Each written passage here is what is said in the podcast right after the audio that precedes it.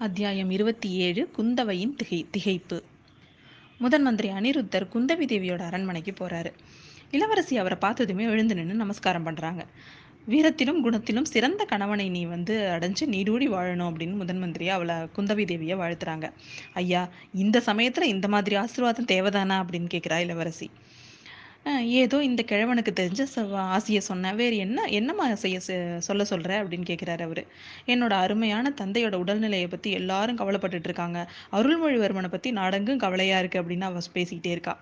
ஆனால் உன் முகத்தில் அதை பற்றின கவலை எதையும் நான் எனக்கு தெரியவே இல்லையே அப்படிங்கிறாரு அனிருத்தர். நான் வந்து வீர குலத்துல பிறந்தவ எல்லாரையும் மாதிரி அபாயம்னதுமே அழுதுட்டு இருக்க முடியுமா? அப்படின்னு கேக்குறா அவ.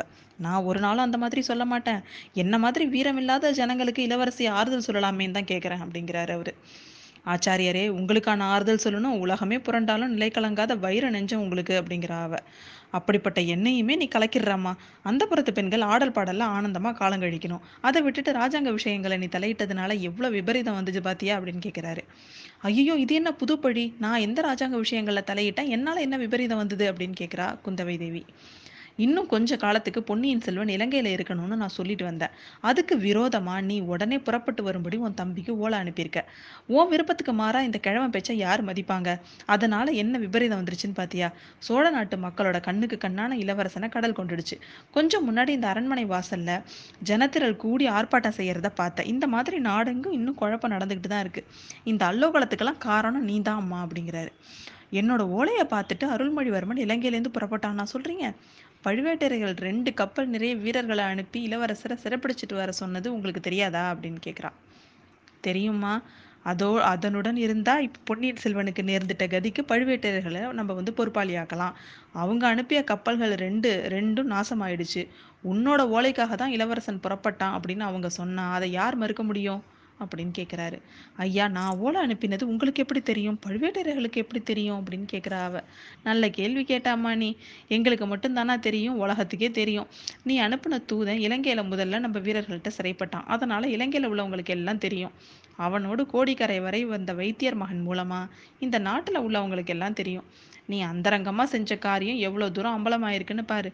அதனாலதான் ஸ்திரீகள் ராஜாங்க காரியத்தில் தலையிடக்கூடாதுன்னு நம்ம பெரியவங்க சொல்லியிருக்காங்க அப்படிங்கிறாரு அவர். குந்தவை கொஞ்ச நேரம் அப்படியே தகச்சு போய் நின்றுட்டு இருக்காங்க என்ன சொல்கிறதுனே அவ- அவளுக்கு புரியவே இல்லை. முதன் மந்திரி நல்லா தன்னை மடக்கிட்டாரு. அவர் சொல்கிறதுலேயும் உண்மை இருக்க தான் செய்யுது. இந்த எண்ணம் வந்ததுமே வானர்குல வீரன் மேலே அவளுக்கு கோவம் கோவமாக வந்துச்சு. வீர சாகசம் தான் செய்யக்கூடியவன் தான். ஆனால் காரியத்தை பகிரங்கம் பண்ணி கெ கெடுத்துட்டானே. அவனை பார்த்து நல்லா கண்டிக்கணும் அப்படின்னு அவன் நினச்சிக்கிறாள் அப்போ தான் வந்து அந்த முதன் மந்திரி வந்து அவனை சிறைப்படுத்தினது அவளுக்கு ஞாபகம் வருது. ஐயா ஒரே ஒரு கோரிக்கை வச்சுக்கிறேன். பெரிய மனசு பண்ணி நீங்கள் எனக்கு நிறைவேற்றி தரணும் அப்படிங்கிறா. தேவி கட்டளையிடு இந்த ராஜாங்கத்தில் உன்னோட வார்த்தைக்கு மறு வார்த்தை ஏது? அப்படிங்கிறார் அவர். நீங்கள் அரண்மனைக்கு வா அரண்மனை வாசலுக்கு வர்ற சமயத்தில் ரெண்டு பேர் சண்டை போட்டுட்டு இருந்தாங்கல்ல அவங்க சிறைப்படு சிறைப்படுத்தணும்னு நீங்கள் கட்டளை போட்டீங்க. அப்படின்னு அவள் கேட்குறா அவங்க செஞ்சது பெரும் குற்றம். அரண்மனை மகாராணியோட கண்ணு முன்னாடி அவங்க சண்டை போட சண்- சண்டையை தொடங்கினது பெரும் பிசகு. அதுவும் எந்த மாதிரி நேரத்தில்? ஜனக்கூட்டம் கொதிப்போட இருக்கிற நேரத்தில். காரணம் தெரியாத ஜனங்க தாங்களும் சண்டையில் கலந்துக்கிட்ட கலந்துக்க ஆரம்பிச்சிருந்தாங்கன்னா எப்பேற்பட்ட விபத்து நேர்ந்திருக்கும். சிறு நெருப்பு பொறி பெருங்காட்டையே அழிக்கிறது மாதிரி பெரிய கலகமும் குழ குழப்பமும் விளைஞ்சிருக்கும் அப்படிங்கிறாரு அவர். ஆமாம் ஐயா அவங்க செஞ்சது பெரிய குத்தம் தான் ஆனாலும் அவங்கள ஒருத்தனை மன்னிச்சு விடுதலை செய்யணும்னு நான் அவங்க கிட்ட வேண்டி கேட்டுக்கிறேன் அப்படிங்கிற அவ. இளவரசியோட அருளுக்கு பாத்திரமான அந்த பாக்கியசாலியா யாரு அப்படின்னு கேட்குறாரு அவர். நான் இலங்கை தீவுக்கு அனுப்பின தூதன் அவன்தான் அப்படிங்கிறா அவ. பழம் நழுவி பாலில் விழுந்துச்சு. நான் அந்த தூதுவனை நானே சிறைப்படுத்தணும்னு நினச்சிட்டு இருந்தேன். இங்கே அவனாவே எளிதில் அகப்பட்டுக்கிட்டானா அப்படிங்கிறாரு அவர். எதுக்காக? என்ன குற்றத்துக்காக? அப்படிங்கிற அவ. தாயே நான் என் அவன் பேரில் பயங்கரமான குற்றம் சாட்டப்பட்டிருக்கு. அப்படி அது என்ன? அப்படின்னு கேட்குறா அவ. பொன்னியின் செல்வனை? அவன் தான் கடலில் தள்ளி மூழ்கடிச்சிட்டான்னு அப்படிங்கிறாரு.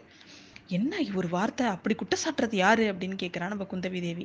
பலரும் அந்த மாதிரி தான் குற்றம் சொல்றாங்க. இளவரசனை கப்பல்லேருந்து ஏற்றிட்டு வந்த பார்த்திபேந்திரன் சொல்றான் பழுவேட்டரையர்களும் இருக்கலாங்கிறாங்க. நானும் சந்தேகப்படுறேன் அப்படிங்கிறாரு. ஆச்சாரியாரே ஜாக்கிரதை நான் ஒரு கொலைக்காரனை பிடிச்சு அனுப்பி என் தம்பியை கொண்டுட்டு வர சொன்னதா சந்தேகப்படுறீங்களா? அப்படின்னு கேட்குறா அவ ஒரு நாளும் இல்லைம்மா. அவனை உன்னோட நம்பிக்கைக்குரிய தூதுவன்னு நீ நினச்சிக்கிட்டு அனுப்பியிருப்ப. அது தவறாக இருக்கலாம் இல்லையா? அப்படின்னு அவர் சொல்கிறாரு இல்லவே இல்லை. ஆதித்த கரிகாலன் அவனை என்னோட உதவிக்கு அனுப்பினான். அவனை பூரணமாக நம்பலான்னு எழுதி அனுப்பினான் அப்படிங்கிற அவ ஆதித்த கரிகாலனும் ஏமாந்துருக்கலாம். இளவரசி வழியில் அவன் மாற்றப்பட்டு இருக்கலாம்ல.